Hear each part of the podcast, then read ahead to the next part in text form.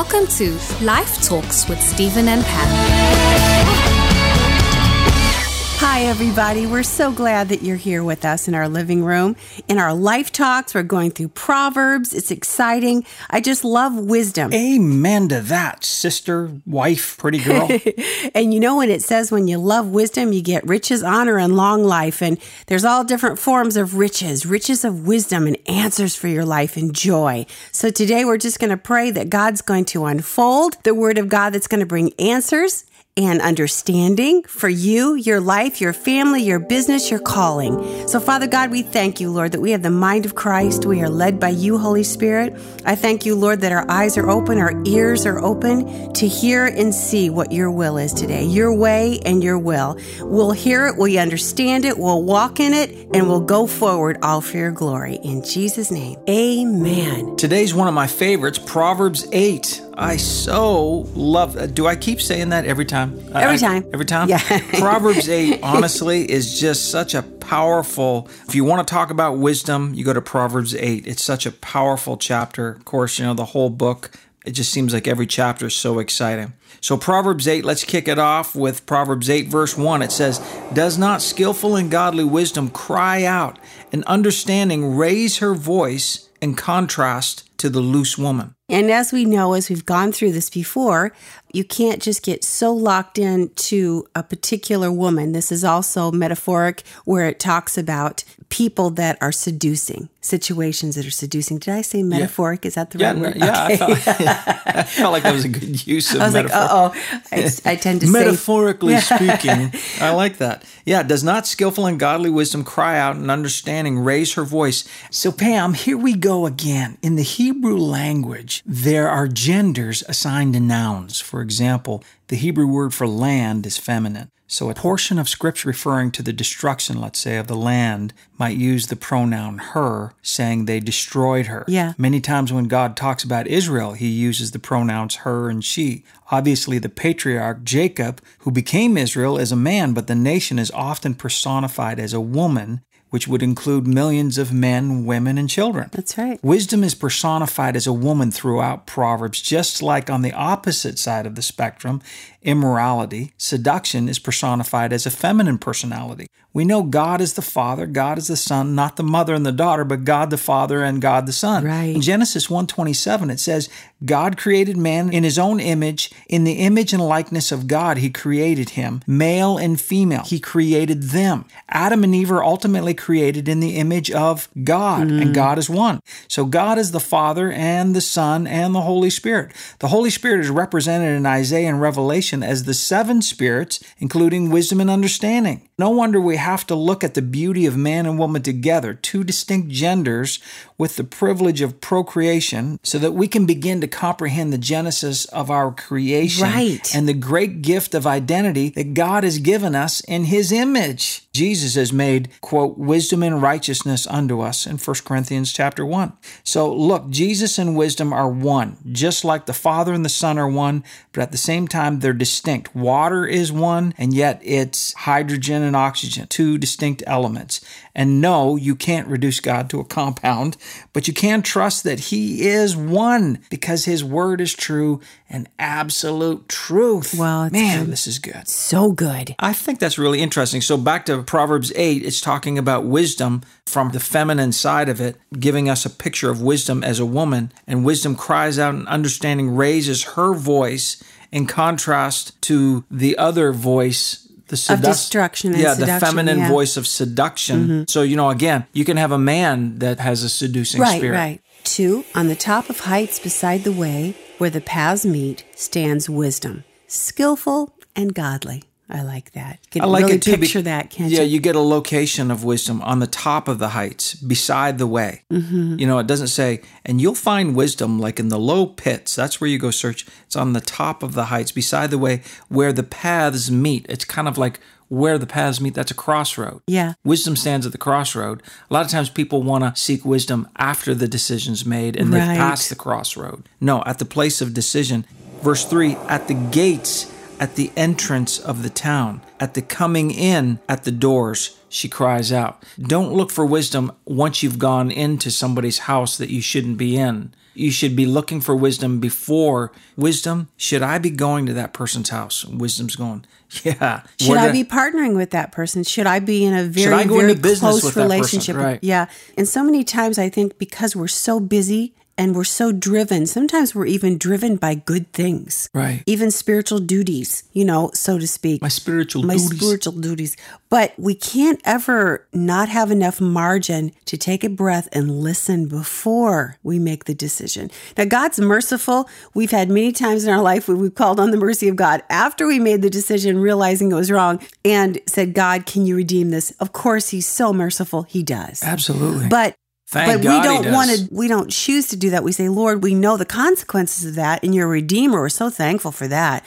But we'd rather stop, take a deep breath. But in this world, everything is so driven and there's hardly any margin to even take that moment to think things through and make a quality decision. Listen, I know what it's like to seek wisdom after I've gone past the crossroad. Yeah. And again, like you said, Pam, God is merciful. He's good. He's forgiving. We can repent of our ways. And I've had to do a lot of repenting in my life and made a lot of mistakes where I sought wisdom after the crossroad, not before. But it's good to know for me, this is what this book, why it's so important in my heart and soul is that wisdom is speaking at the crossroad, at the coming in, at the doorway. Right. Get wisdom then. And so, you know, from my mistakes and from knowing what it's like to walk a road without wisdom's counsel and how bad it is, now I'm like, oh, I don't ever want to go through a door. I don't ever want to walk a road, go past a crossroad without first consulting wisdom because she is so. Wisdom is my sister, like we learned in the last cha- Right, chapter. right. Uh, understanding my close kinswoman, and I want to get wisdom first, even if it takes all day and night just to keep pursuing wisdom before I make a decision here. Verse 4 To you, O men and women, I call, and my voice is directed to the sons of men. So to everybody, right? Right, this is for you daughters too. Yeah. Oh, you simple and thoughtless ones. Now, to take this right away, it's going to say, Stephen, you're going to have to humble yourself. You're going to have to be willing to consider yourself as part of the simple and the thoughtless ones. Oh, you simple and thoughtless ones, understand prudence. And like you said, Pam, prudence means foresight for the future. You have to understand the concept of planning ahead, of foresight for the future, of knowing what the harvest is going to be, predicting the harvest before you even sow the seed. Right. You self confident fools, be of an understanding heart. So, in other words, there's hope for the most foolish of us. And man, I know there's been times in my life I've been so foolish in my decisions. And I think how merciful God's been to help me and pull me back up out of the muck and mire. I think there's a key here. Don't be a self confident fool. There's another scripture, you probably know where it's at, where it says, prosperity ruins a fool. So a foolish heart. It doesn't say it ruins a wise person. Prosperity, you know, currency of money, of things in a wise person's hand. Right. It feeds many. It's a blessing to the world. It actually promotes not only your life, but others around you, brings joy. But prosperity, we've seen that so many on TV, people that have even won like lotteries, millions of dollars. Or political position, political office, yes, and have prosperity, influence. even influence Yeah. or, or a position, and they implode because their hearts are self confident and they don't humble themselves to God's wisdom and God's understanding. Number six, hear for I will speak excellent and princely things, and the opening of my lips shall be for right things. It said, doesn't matter what position you're in, verse 5, you can be even a fool, in the position of a fool. And it admonishes us to have an understanding heart. And verse 6, hear, have an understanding heart, listen, hear, pay attention. Wisdom says, I will speak excellent and princely things. I've never known anything but excellent and princely things to come out of the mouth of wisdom. That's why I love listening to wisdom. That's why what we're doing right now. And for all of you listening and taking time just to spend with Pam and I going through the Word of God and hearing these proverbs, you are feeding your heart, mind, and soul. The Word of God, we know, is even moistening the marrow of your bones. So, I mean, it helps elevate your immune system. That's what the Bible says in Proverbs 3, right? So as we listen to and speak princely things, wisdom is speaking right things to us and it's advantaging us for the future. Verse 7, wisdom says, For my mouth shall utter truth, and wrongdoing is detestable and loathsome to my lips. Mm-hmm. Number eight, all the words of my mouth are righteous. They're upright and in right standing with God. There is nothing contrary to truth or crooked in them. You know, I think it's important. You know, how the other day we were talking about on a previous podcast, talking about how sometimes we call out where it says, call out to wisdom. You're Yeah. my friend. You're Right. my intimate friend. And so we do that. And I think it's important. Uh, we say a lot of things in the day, some things that we shouldn't say of negativity or, or grumbling or whatever. How about us we talk out loud and say, you know, literally talk to our mouth like King David said, bless the Lord, O my soul, like mouth. You will utter truth today in the name of Jesus. You will speak words that are upright and right standing mm. with God. Mouth, you will not say contrary or crooked things. Mouth, you will speak truth. You will speak wisdom and understanding. You will speak princely good, and princess things. That's good. You know, You what will it makes speak me royal You know what it makes me think is that you know what you were saying is sometimes people, good people, just difficult circumstances happen. You know, right now you and I are going through some difficult things, just even with sickness and some of our family members, Yeah. and you know, and it can weigh on you, and it can. It seems to almost be waiting for you at every corner. Some of these challenges and heartaches, and I've heard people in pressing circumstances say, "Oh, life just stinks," or you know, even life sucks, and you know, Yeah, just yeah. kind of adhere to the world's way of talking. But listen, my friend, let's be honest. Wisdom, there's nothing contrary or crooked in wisdom's words. When we read the Bible, life doesn't suck. Life is beautiful. Absolutely. It's the curse that stinks. You're not kidding. It's the curse that is rugged and hard and awful and demoralizing. It's the curse that makes you sick. It's the curse. It's all that stuff that comes under the heading of curse sin, sickness, disease, poverty. All of that junk is the stuff that just bites. For sure. But life is beautiful. Because God is always good. Life is full of joy and peace and gladness, and the wonderment of every good and perfect gift comes down from the Father of lights. So, wisdom prevents us from speaking out things that are contradictory, like saying that life stinks. Life does not stink, the curse stinks. Right, right. We can profess and say, God, you're good and you are the giver of life. Jesus said in John 10 10, I came to give you life And abundant. and give it to you more mm-hmm. abundantly. So if you have confessed and professed that life stinks, well, why would you want more life? Right? Right, right. It's taking back the terms. Yeah. You know, again, it's so easy to let the world redefine what something means. You know, I've heard them take grace, redefine it. I've heard people take love, redefine it. But let's get back to God's definition Right. Remember, terms. we read, like, um, I think it was uh, in Proverbs 7, talking about the harlot says, Come, let's take our fill of love till morning. Right. Sounds like a nice worship song. Yeah, right. But you know, like you said, it was basically stealing the term, hijacking the term, Right. and giving it really a wrong meaning. Verse 9 Wisdom is still talking, and wisdom is talking about her words and her truth. And she says, They are all plain to him who understands. So, you know, it's very important to have understanding. That's why wisdom says, Get understanding, because to him who understands, wisdom becomes plain You can actually see it. it becomes apparent and opens his heart and right to those who find knowledge and live by it. And we're talking about godly knowledge here because there Mm. So is a worldly knowledge that really is devilish, James says. Yeah. 10. Receive my instructions in preference to striving for silver and knowledge rather than choice gold. I saw a little cartoon one time. It was so interesting. It showed all these people willing to dish out all this money for any kind of entertainment. Not that it's wrong to go to the amusement park or go to a movie or something, but they were dishing out all this money and there was somebody there with wisdom and they weren't willing to even give 50 cents for wisdom. I think we need to really pause and think of our life. How much are we willing to even spend on getting wisdom? Right. Everything, well, that costs money. Yeah.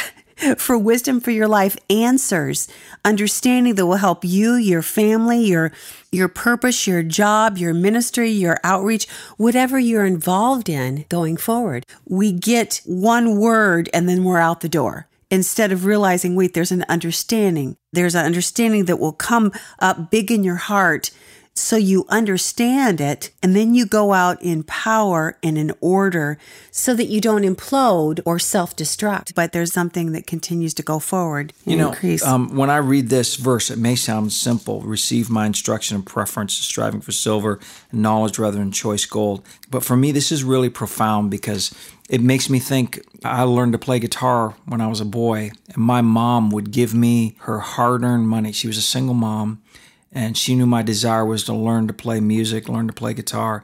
And I remember how hard she would have to work for her money and how little money we had in our home. But she would give me her money as a little boy to get guitar lessons and how precious that money was because I would trade that money to get understanding and knowledge of how to play guitar. I would exchange my mom's money so that I could learn to play guitar. And I've taught guitar in my life, and I've seen people struggling learning to try to play something, and how easy it is for me as an instructor to say, Hey, if you just drop your thumb like this, then you can, oh, and they're like, Oh my goodness, how come it's so much easier? And how easy it is when you have the right instructor. And I think saying that, Pam, you know, what comes up in my heart is that life, true life, does not come natural. And I think sometimes people think because they're born into life, people think that life should come natural. I'm a human born on earth, therefore, I should be able to just live, thrive, grow. But it doesn't. Respect doesn't come natural. Honor does not come natural. Casting learning- off offense does not come natural Little kids learn that even eating properly, eating good food does not come naturally. Right. You know, learning to exercise does not come natural. These are all things that you need to be mentored in. You need to be instructed in. You need to be encouraged in. You need to overcome self and you have to discipline yourself to get into. Life comes supernaturally, not naturally. And I think if you, right now, when you're listening, as we're reading this word, if you would just lock in on this truth, life comes supernaturally, not naturally, supernaturally. Jesus said, I am the way, the truth, and the life. We accept Jesus. We get the word of God in our hearts. Everything is by faith. The just shall live by faith. Mm-hmm. That's a supernatural way of living. We live in this natural world successfully by being supernatural. And supernatural just means we have to supersede the natural because the natural is under a curse. yeah that's right This is so beautiful. So, verse 11, we continue, and wisdom still talking says, For skillful and godly wisdom is better than rubies. Rubies are one of the most priceless stones on earth. Rubies are pearls, and all the things that may be desired are not to be compared to it. Whatever you think right now in your mind is some of the most lavish, wonderful things that can be bought with money. Think of the most lavish vacation, think of the most lavish stuff and things, and it says wisdom is so much better. There's just no comparison with all of that stuff. Wisdom blows the doors off of it. Think of the most uh, lavish castle you've ever seen on television or in a movie or in a picture. Wisdom blows the doors off of it. You know, like some of those places seen in California and Hollywood. This mansion's up for sale for like a hundred million Yeah, dollars. right. Wisdom blows the doors off of that mansion. Yeah, and I think that we should posture our hearts to realize that it's so precious and so valuable. I know I've heard many times different people, different ages, from pastors to a guy just the other day and going to college, saying, you know, when he heard one of your sermons and your teaching, he said, Oh my goodness, this is rocking my world. This is going to change my entire way of thinking. He got wisdom and understanding, and it was so very, very precious to him. But I think sometimes we scorn wanting to even dish out our time currency, attention currency, or even our money currency to posture ourselves to receive a wisdom and understanding that God has given somebody that they can easily unfold it to us.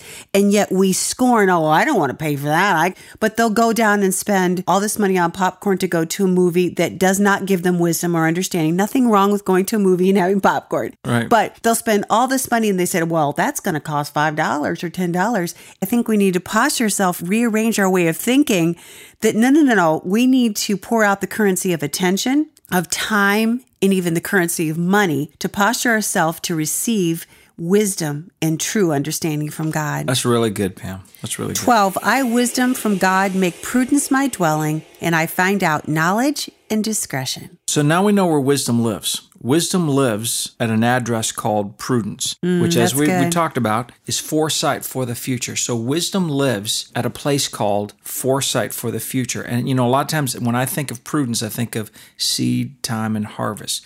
Wisdom lives at the place where it's even before the seed goes into the ground. So you discern the seed you have in your hand, you discern the ground you're sowing in.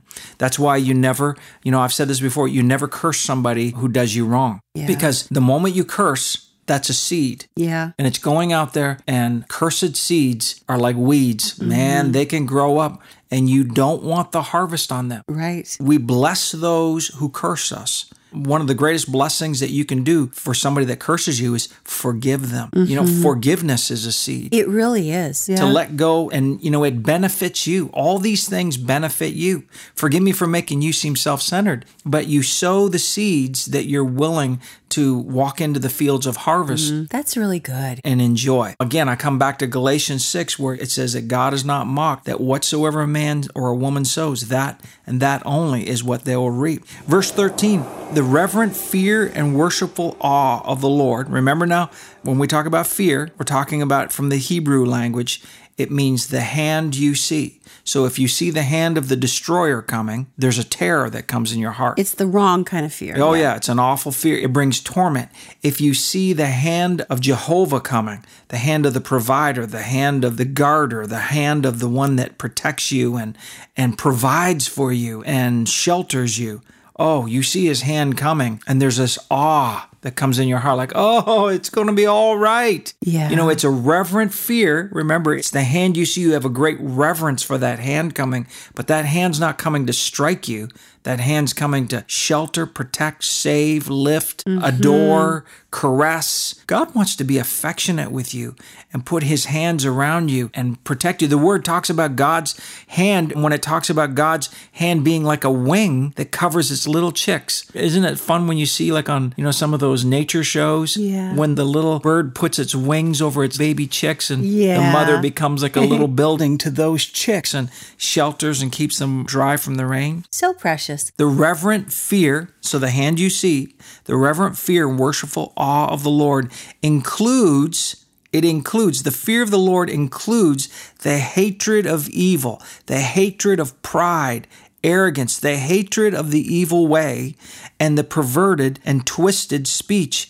I hate, Wow. says wisdom. So remember in Proverbs 6, we read that six things does the Lord hate. Yes. And we know that the Lord, God Himself, is love. So wisdom hates the same stuff and junk that love hates. I'd like to interject here. Like, I really, when I've read this too, you know, I write songs, I lead worship, and, you know, it's very interesting being around so many circles across the world, some ministering in crowds up to 30, 40,000 people, and seeing people raise their hand and worship the Lord. And it's wonderful. But I feel like that there's a little check that we need to always bring ourselves under submission to. Even the word worship, you know, true worship is worshiping the Father in spirit and truth. In other words, his way of thinking and his spirit and his truth. And also, I think it's important to know we can call ourselves a worshiper, we can tattoo it on our forehead, but we're not a true worshiper if we are walking consistently in hatred, unforgiveness mm. Easily offended, pride,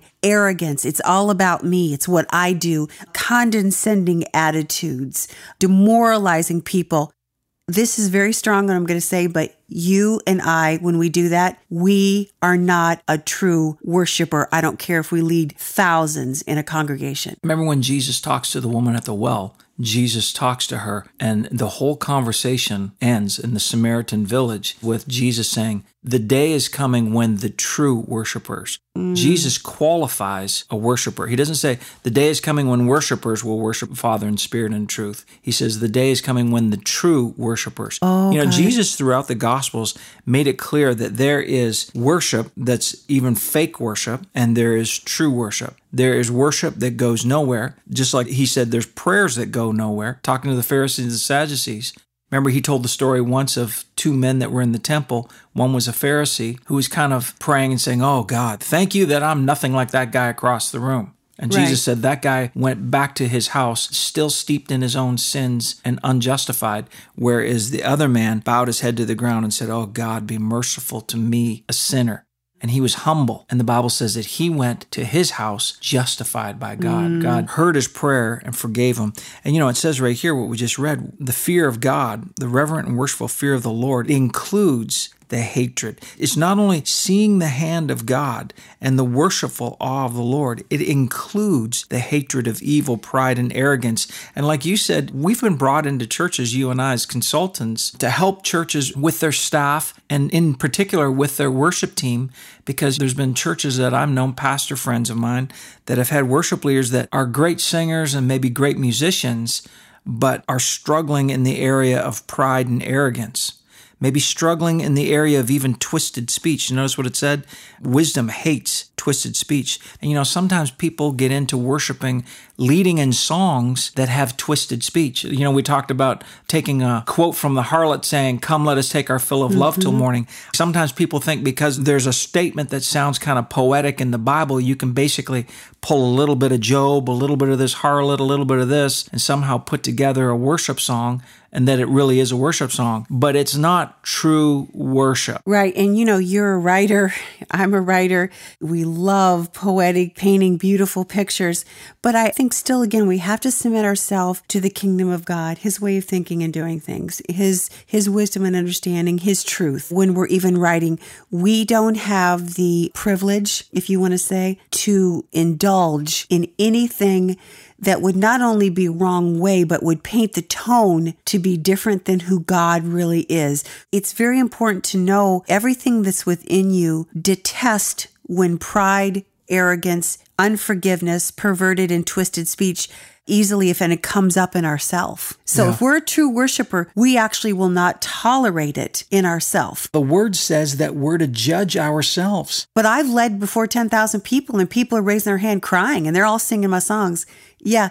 How are you treating the person when you walk out those doors? Yeah, that's a good personal test. And I think we should not tolerate it in us because we should want to say, you know, when we're at home by ourselves, when we're hurting and we're singing around the piano, when no one sees, I want to be a true worshiper with you, Lord. Yeah. I want my heart to be pure. I want to know that I've been kind to people. I've cast off offense. I've put off sorrow. I've walked into your joy when nobody sees it. Yeah, that's good, Pam. That's good. You know, there's been times when even in our private life at home, and I've been convicted just in our relationship at home, and maybe I've said something to you, and the Holy Spirit's really convicted me that saying, Stephen, you know what you just said to Pam, I didn't like that. That was with pride. You know, you may have said the right thing, but that was pride or that was arrogance. Times like that, I can hear the voice of wisdom saying, You need to repent of that right now because if I don't take care of that stuff in my secret life at home with you in our house, and I don't make things right and walk right in my inner relationships, my inner sanctum relationships, and keep things right with you, then it affects the integrity if I go out and Right. Preaching or mm-hmm. singing or leading in worship or whatever. It affects the integrity of it because the thing is, that's just the way wisdom works. Wisdom is all about expressing itself in and through reality. That's why Jesus said in John 4, he said to the woman at the well, The day is coming and is here now when the true worshipers will worship the Father in spirit and in truth. So it's not enough just even to sing the right song, but you have got to surrender your heart Well, it's so that the spirit side of it is intact. There's the duality of spirit and in truth. You can't be cheating on your wife or cheating on your husband, but then singing the right song and somehow think that it's worship. Because that's kind of like what the harlot did. She's like, oh, look, I've prayed my prayers and I've made my I've sacrifices. sang I- my I just came from a prayer Yeah. meeting. So, you know, let's go to bed together. right. Yeah. Okay, verse 14. I have counsel. Is this wisdom talking? Still now? wisdom Okay. talking, yeah. I have counsel and sound knowledge. I have understanding. I have power and might. Ooh, I like that. Man, by me kings reign and rulers decree justice. 16. By me princes rule and nobles, even all the judges and governors of the earth. Somebody might be thinking This thinking is the way it should be. right. Somebody might be thinking, well, you know, what's that got to do with me? Because I'm not a king and I'm not a ruler. Whoa, whoa, whoa, Whoa, wait a whoa, sec. whoa, whoa. You got Jesus, the King of all That's kings, right. living in your heart. Romans 5:17 says this, through the abundance of grace and the gift of righteousness, we, that's you and me, me, you, Pam, we reign as kings in, In life, life by Christ Jesus, Jesus, Christ. yeah. Isn't that right? like that. So I, always mean, you know, that. if you're going to reign, you need to be able to start reigning right now over your soul, your mind, will, and emotions. I find it a little bit humorous that people want to change the world, they want to change others, but yet they don't want to change the world on the inside of them. right. It's like, let's change the world, but you know, as far as my thinking goes, oh no, I don't want to change my thinking. No, no, no. But we've all got to elevate and take dominion over our own thinking. Reign as a king over your soul, your mind, will, and emotions. Get control over that anger problem. Take authority and dominion over that lust problem, over that coveting problem, over that maybe it's even depression and sorrow. Get control over that stuff. Take authority over it in Jesus' name. Become the king over your mind, will, and emotions and bring it under the authority and surrender to the King of all kings. And as you do that, you will automatically be affecting the whole world around you. Yes. Yes. Wisdom says, I love those who love me. That's why a lot of times I say, Wisdom, I love you. Yeah. And I sure do know that you love me. Right. Wisdom says, I love those who love me, and those who seek me early and diligently shall find me. Well, yes, early in the morning, but maybe you work the graveyard shift or the whatever, the late shift, and you go to bed at seven, and you're like, oh, I guess apparently I can't seek wisdom. It means seek wisdom early and diligently in all circumstances. Get wisdom before you start dating that person. Right. Get wisdom before you sign that contract. Get wisdom before you buy that car, before you buy that house. Get wisdom before you go and take that course at school, or before you sign up for this, or before you apply to that university.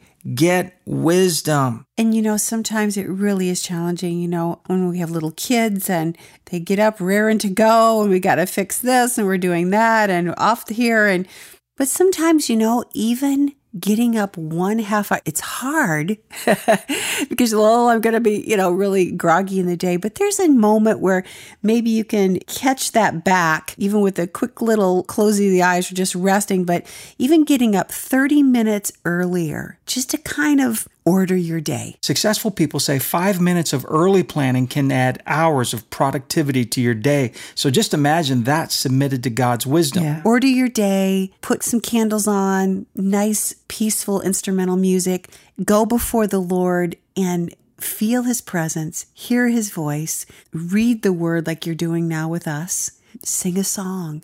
Even if it's 15 minutes early, but really paint your day. Order your day. It's amazing. And I know everybody's different. They're doing all sorts of different shifts at work, and I understand, but sometimes I think we really could do 15 minutes, 30 minutes earlier. Absolutely. And listen, when you and I started this back when we first got married, this wasn't easy. Like we had to initiate, break the ground, break the ice for a new habit in our life and our marriage.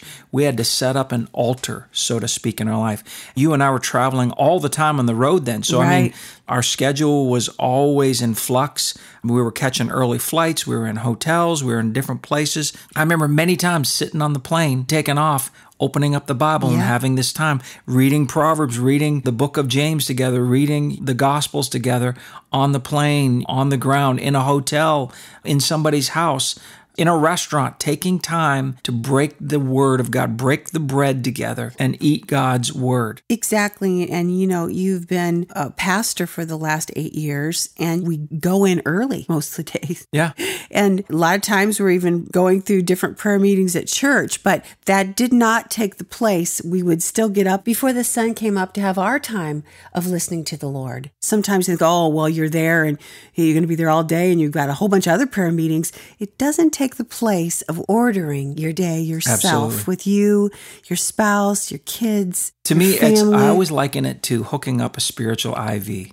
This is what you're doing right now. My friend, as you're driving down the road or you're at home with the kids or you're on a sales call or maybe you're running, you're out for a jog or in the gym, Man, this is what you're doing. You're hooking up a spiritual IV mm, as we read so the Word of God together, and you're injecting God's Word into your life. I just want to encourage you again to encourage others to listen to this, to take some time to go through the book of Proverbs from beginning to end.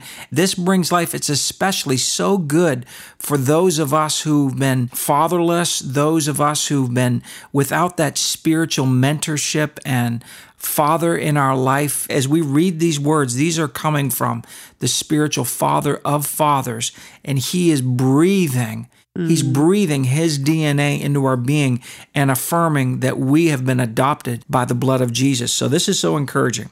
Verse 18. Riches and honor are with me. This is what wisdom is saying. Riches and honor are with me. verses like this were so convicting to me because it made me realize I really was without wisdom and I thought I had the fear of God, the worshipful awe of God. The enemy loves to take this and slap you around. Don't let him. No, no. Jesus said, I haven't come to condemn the world, but to save the world. So don't let condemnation in. That's a little hard to say right now. but let conviction come in and encourage you. It should say, here's a vision of your future. Right. That's what it should be saying. This is where you can be. This is what you can do. Have riches and honor. Go ahead, Pam. Riches and honor are with me. This is what wisdom says. Enduring wealth and rightness. Uprightness in every area in relation and right standing with God. When you read this, for me, here's how I hear this for your life, my friend. God's will for you is His wisdom, first and foremost, to start with wisdom and understanding. But God's will for you is riches and honor. Isn't that awesome? It really is because, you know, riches, think of the cartoon, Richie Rich, dripping with gold. But riches is such a rich word. It's so huge. The riches and wealth of great relationships, the riches and wealth of having provision and being blessed to bless oh, others. Oh, yeah. The riches of divine health, the riches of a clear mind, the, the riches of being able to express yourself and also receive love from others in a free way, in God's way, that's enduring wealth and rightness. Yeah, and for me, I feel like here's a complimentary verse from Psalm that really I feel like Pam paints a beautiful picture of riches, the riches and honor God's talking about.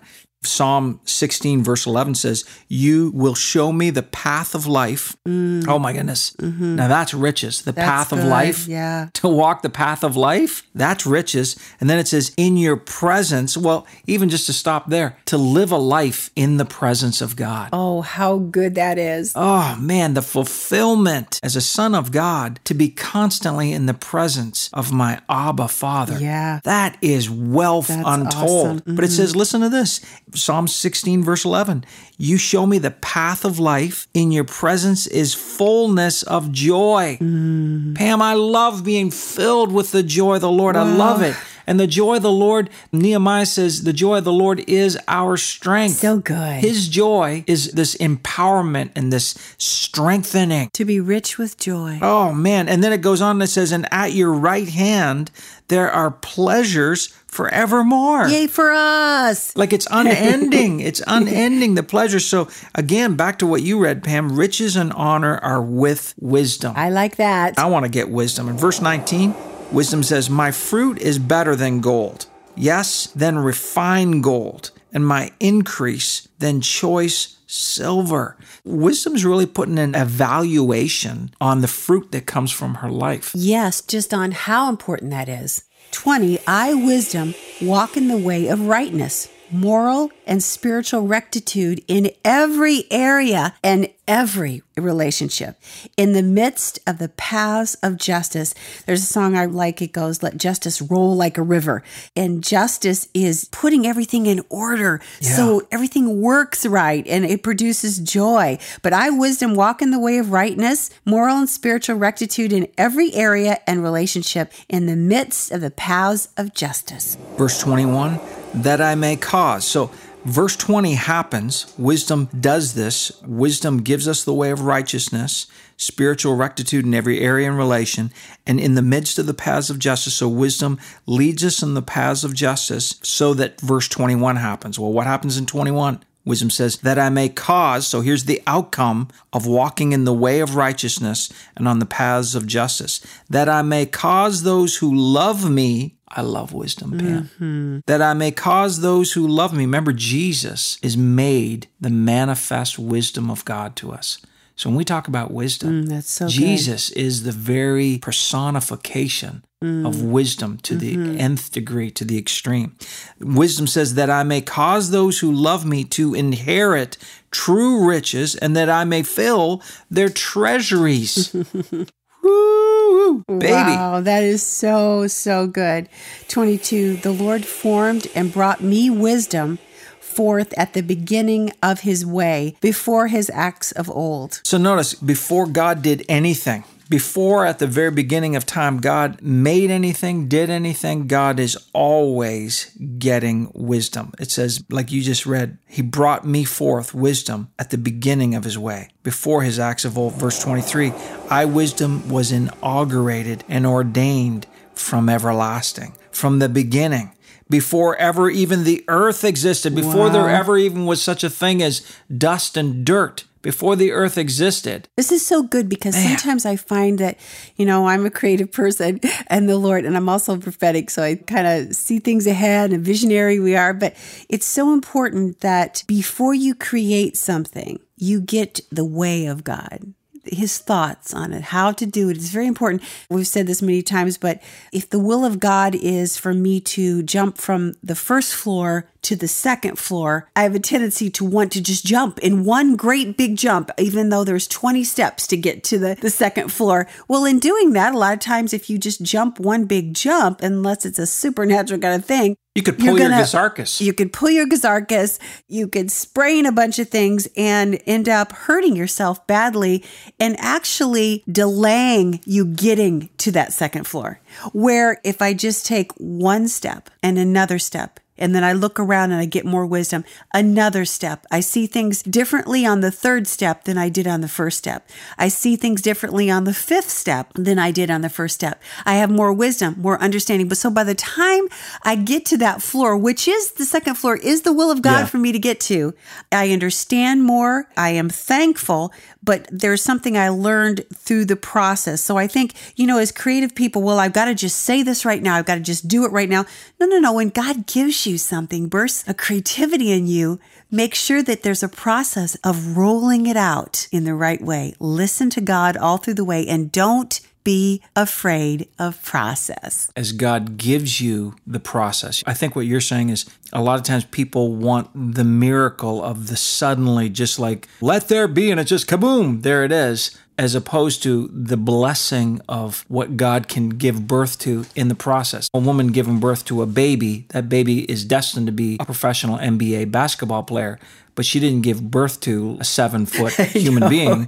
She gave birth to a little nine pound, right? Right. so many inches, little little fella. Yeah, right. Right. And I think then through the process of raising him up and watching him grow, there's a lot of beautiful treasures that happen in that process that otherwise wouldn't have happened if she just adopted a 22 year old seven foot basketball player. Nothing wrong with that, but she didn't get the pleasure and the joy of raising, Right. teaching that little fella how to read and all that kind of stuff.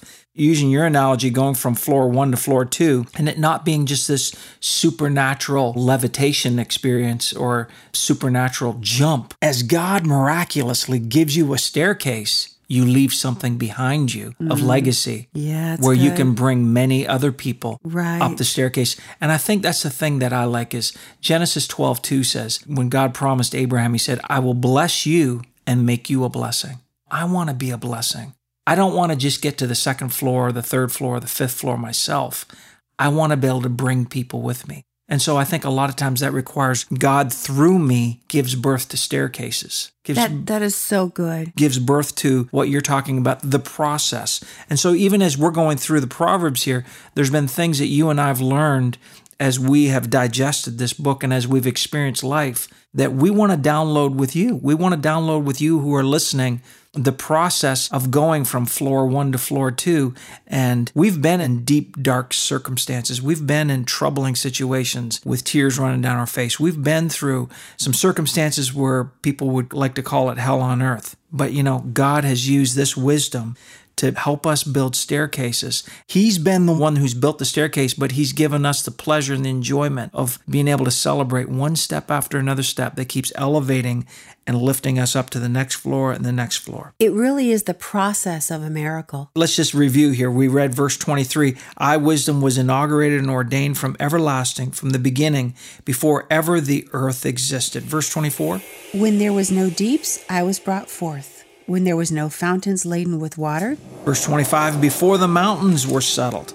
You know, a lot of times scientists like to talk about the mountains and the ice age and stuff. Before the mountains were settled, before the hills, wisdom says, I was brought forth. Before God ever made a decision for the Grand Canyon, wisdom was brought forth. Long before any of that stuff, wisdom was brought forth. 26 While as yet he had not made the land or the field or the first of the dust of the earth. Well, no wonder, right? I mean, wisdom had to be brought forth because remember, God formed man's body out of the dust of the earth. So, I mean, good thing to get wisdom even before you have your dust you know you're going to do something pretty special with that dust down the road. So God's got foresight. God's got prudence. He's already planning, and that's why he gets wisdom because he's going to do something special even with the dust. You know what? As we were reading that, made me think he made us in his image. We're his sons and daughters.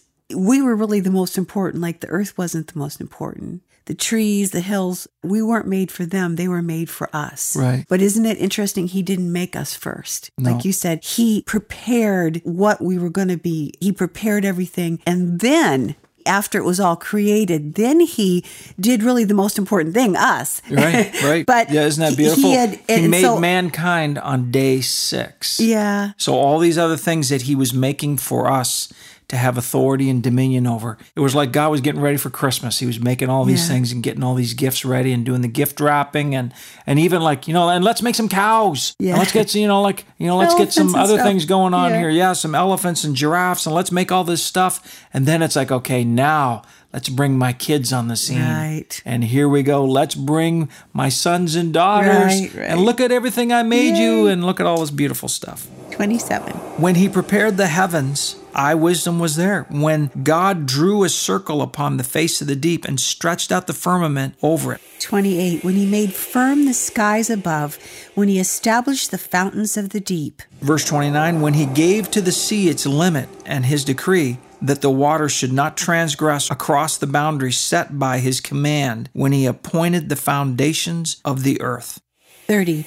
Then I, wisdom, was beside him as a master and director of the work, and I was daily his delight, rejoicing before him always. Isn't that beautiful? Awesome. Verse 31 Rejoicing in his inhabited earth and delighting in the sons of men. You know, that's the thing Wow, is wisdom wisdom delights in In the sons us, and daughters of mankind. 32. Now therefore listen to me, O you sons and daughters, for blessed, happy, fortunate, to be envied are those who keep my ways. Let me ask you a question, folks. Do you want to be happy? Yeah. Or let me ask you this Are you happy? Do you feel fortunate? Right now, let me ask you Is your life enviable? Mm. Does the world envy your life? I've asked myself these questions. I've sat myself down basically and said, Stephen, do you really feel blessed? Like, are you happy? Do you feel fortunate? Are you fortunate? Is your life enviable by anyone? That's really good. I've asked those questions. And then if I didn't like the answer, then I said to myself, you need to listen even more to wisdom. Right. You need to get more wisdom. It says here, what you just read, now therefore listen to me. That's what wisdom said. The main price to really pay for an audience with wisdom is you got to know how to listen. Really watch Jesus. You know, he talked with such power, but so many times he asked questions Yeah. and he listened. And you know, even when you think about it, when he was a child and his mom and dad, remember his Luke mom and two. stepdad, and they went back and they went to the temple and then they left to go back home and thought he was in the caravan. He wasn't, so they had to turn around and go back. Where is he? And he was in the temple, and it says that he was sitting asking questions And of they the were in- teachers and the mm, lawyers. And they were in awe. The Bible says the religious leaders and lawyers were in awe of his questions. Right. I remember times in my life where I felt so convicted of not listening to wisdom. I read verses like this and I'm thinking, there were times of such unhappiness in my life. And I know what it was. The main reason was because I wasn't listening to wisdom. as you're saying this, I just really feel like some of you that are listening right now, you're so precious. You're so faithful. You even pray. You read God's word every day. It's like every minute of every day is filled with good activities and busyness. You're just going to go for it. You're going to do everything you can to make your mark on this world and you're going on and on. But I want you to just take a deep breath and ask the Holy Spirit, are you getting margin in your life to listen? Because some of you are very discouraged, almost thinking sowing and reaping really doesn't work. I live my life trying to do the right things. Pray, I do this, I go to everything that there is. I'm so involved with outreach, whatever, but yet I feel like I have no joy. I have no peace. I have no answers from my family, from my work, from my kids, from my marriage what's wrong? Is God not hearing me? Do I still need to do one more thing to get him to, to somehow turn his face to me and give me answers? No, his face is towards you. But I would say to you, like I've said to myself many times, Pam, listen. He's got answers for you. Listen. In the midst of everything, make your goal today. Make your goal, no matter how busy it is, how filled with good things that you're doing you have to listen. We have to listen because he wants to unfold a new wisdom principle, a new understanding, a new answer for our life that will make us go forward and not stay where we're at. I like that, Pam. You know, I, I was just thinking as you were talking, I want to just come back on. Sometimes we listen because we feel like we have to perform almost religiously. We listen to try to change the world. But my friend, let me just encourage you listen to be changed. And that totally dovetails into Genesis 12 time? too. If you listen to be changed, in other words, listen to be blessed without trying to rush out the door and change the world, if you allow yourself to be transformed, you will automatically be an agent, a Holy Ghost assigned agent of transformation to the world. Genesis 12, 2 again. Abraham was promised, God said, I will bless you and make you a great blessing. Listen, you can only give what you authentically have. And this is what I've seen so many people do, Pam. I'm sure it's often with the best intentions, but people burn themselves out on the altar of self sacrifice. Yeah because it seems noble and loving, but as we know, good intentions are not always the same as obedience. God states clearly in Psalm 40, and I believe it's verse 6, that He doesn't delight in sacrifice, but that He's given us the ability to hear. And so, what God really wants is obedience, mm-hmm. right? It's so good because I think there's so many North American religious expressions that I hear all the time that seem to glorify our sacrifice and burning out for Jesus. Burn out for the Lord. You know, not only are they unbiblical, they do something very sinister. Mm-hmm. I think they set us up for self glorification and almost become an idol of ourself. They turn the world's attention away from the sacrifice of our Savior Jesus. It's substituting his work then with our work. Right. You know, and the problem with that is there's only salvation in one person mm. Jesus. I could die a thousand deaths. You could die a thousand deaths and not save one person. But why bother trying? Jesus has already triumphed, my friend. He's victorious over mm. all things called death,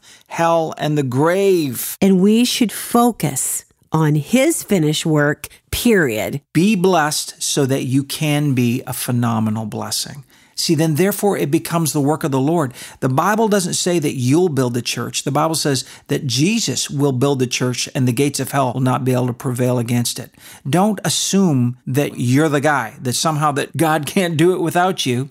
You're thinking outside of a realm of what you should be. You should be thinking with a humility it's all dependent on Jesus, and it's really about you just receiving.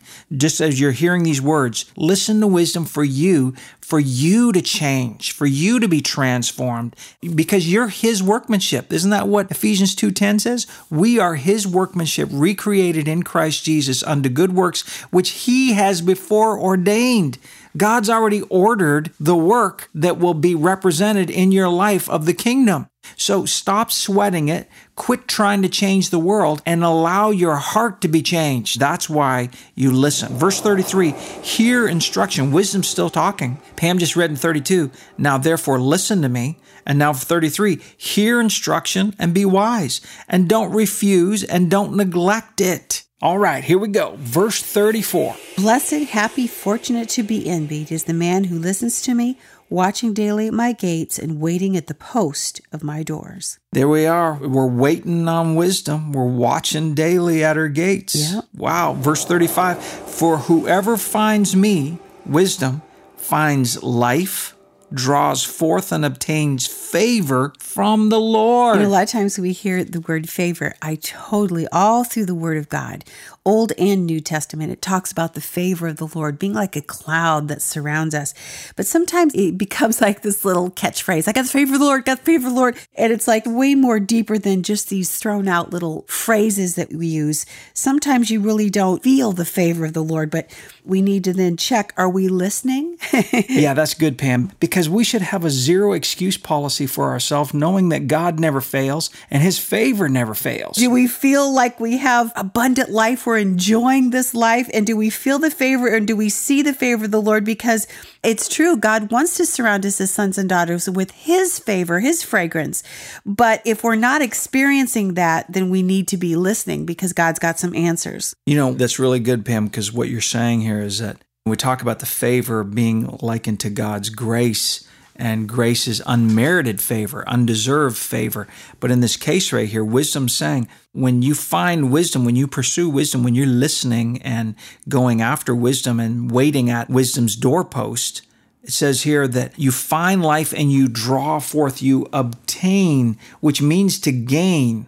To obtain something means to gain it. You gain it, you go after it you succeed at getting the favor of God. You get the favor from the Lord when you have wisdom. In verse 36, but he who misses me or sins against me, wisdom, will wrong and injure himself. For all who hate me, wisdom, all who hate wisdom, love and court death. Wow. It's kind of like this. When you obey the law of the land, you drive on, you know, we're in North America, you drive on the right side of the road.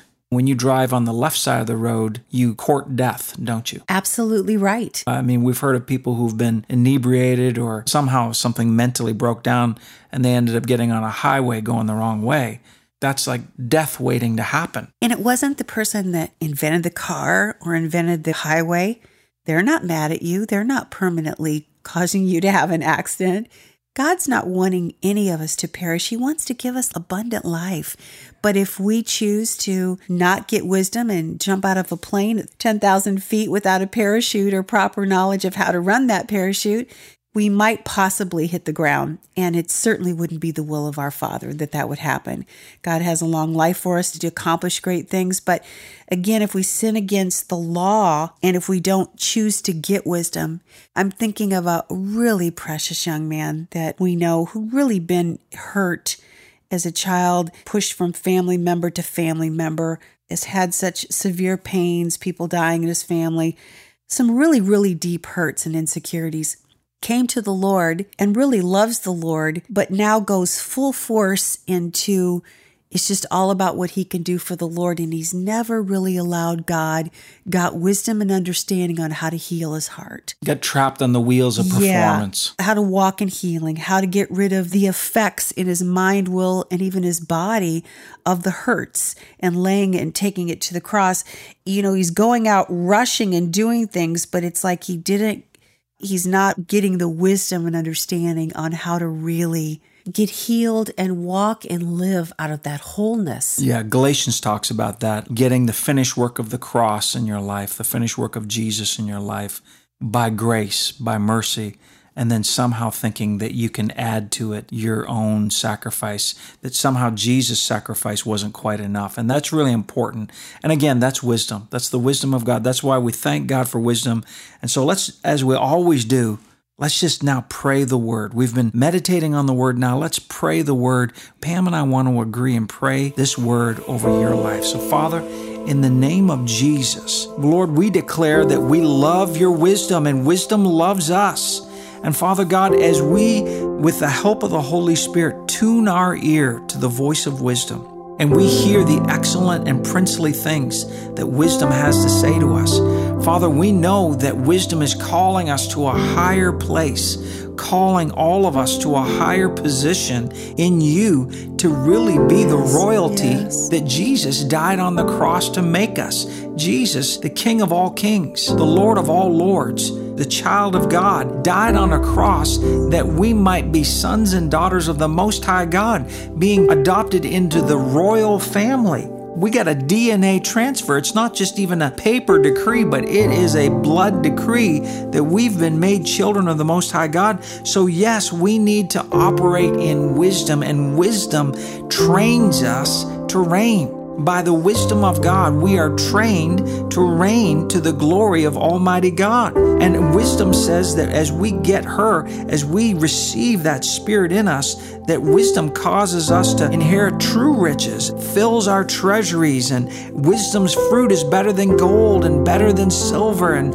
wisdom shows us the way to walk in life. Father, we believe we receive this. And Father, you got wisdom. You inaugurated wisdom before you made or did anything of creation. So, Father, we want to be the same. Every fork in the road, every place of decision, whether it's small or great, we want to get wisdom. And with all our getting, get understanding. Father, thank you for the gift of wisdom. Thank you for qualifying us by the righteousness of Jesus for wisdom. Lord, we are vessels of honor, able to hold and retain and contain the very wisdom of the eternal God on the inside of us. In fact, Lord, your word says that, Lord, you have made Christ in us the hope of glory. So, Father, we've got the very person of wisdom living on the inside of us. We have the mind of Christ according to your word in 1 Corinthians. So, Father, we just receive and believe right now every part of this wisdom wisdom that we've been reading today. And we ask that the fruit of wisdom, the outcome of wisdom, be manifest in every one of our lives. May the outcome of wisdom be manifest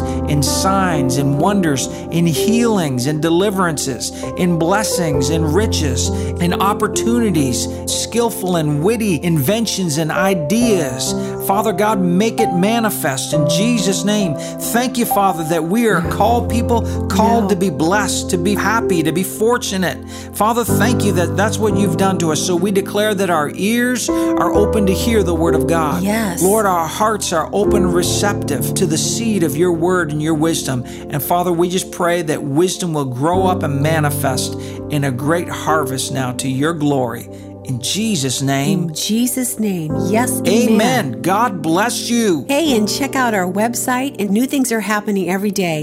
Thank you so much for some of you who are sponsoring these life podcasts that are going around the world, reaching people that you and I might not ever get to meet face to face. So thank you so much. Make sure you share this stuff with your friends. Get your friends hooked on the Word of God. Get them believing the Word. If you know somebody that needs Jesus, that needs to have life in their life, they're discouraged, they're troubled, or maybe somebody in the hospital that just needs a healing in their body.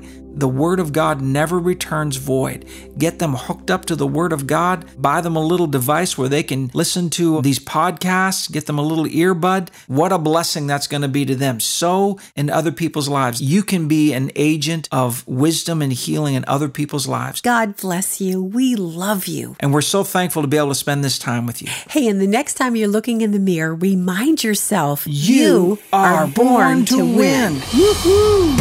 Thanks for listening to Stephen and Pam Marshall. To receive more information or more teaching, go to www.stephenandpam.com. Stephen and Pam Ministries is a 501c3 charitable organization, and your gift helps us to take this message to 1,000 communities worldwide.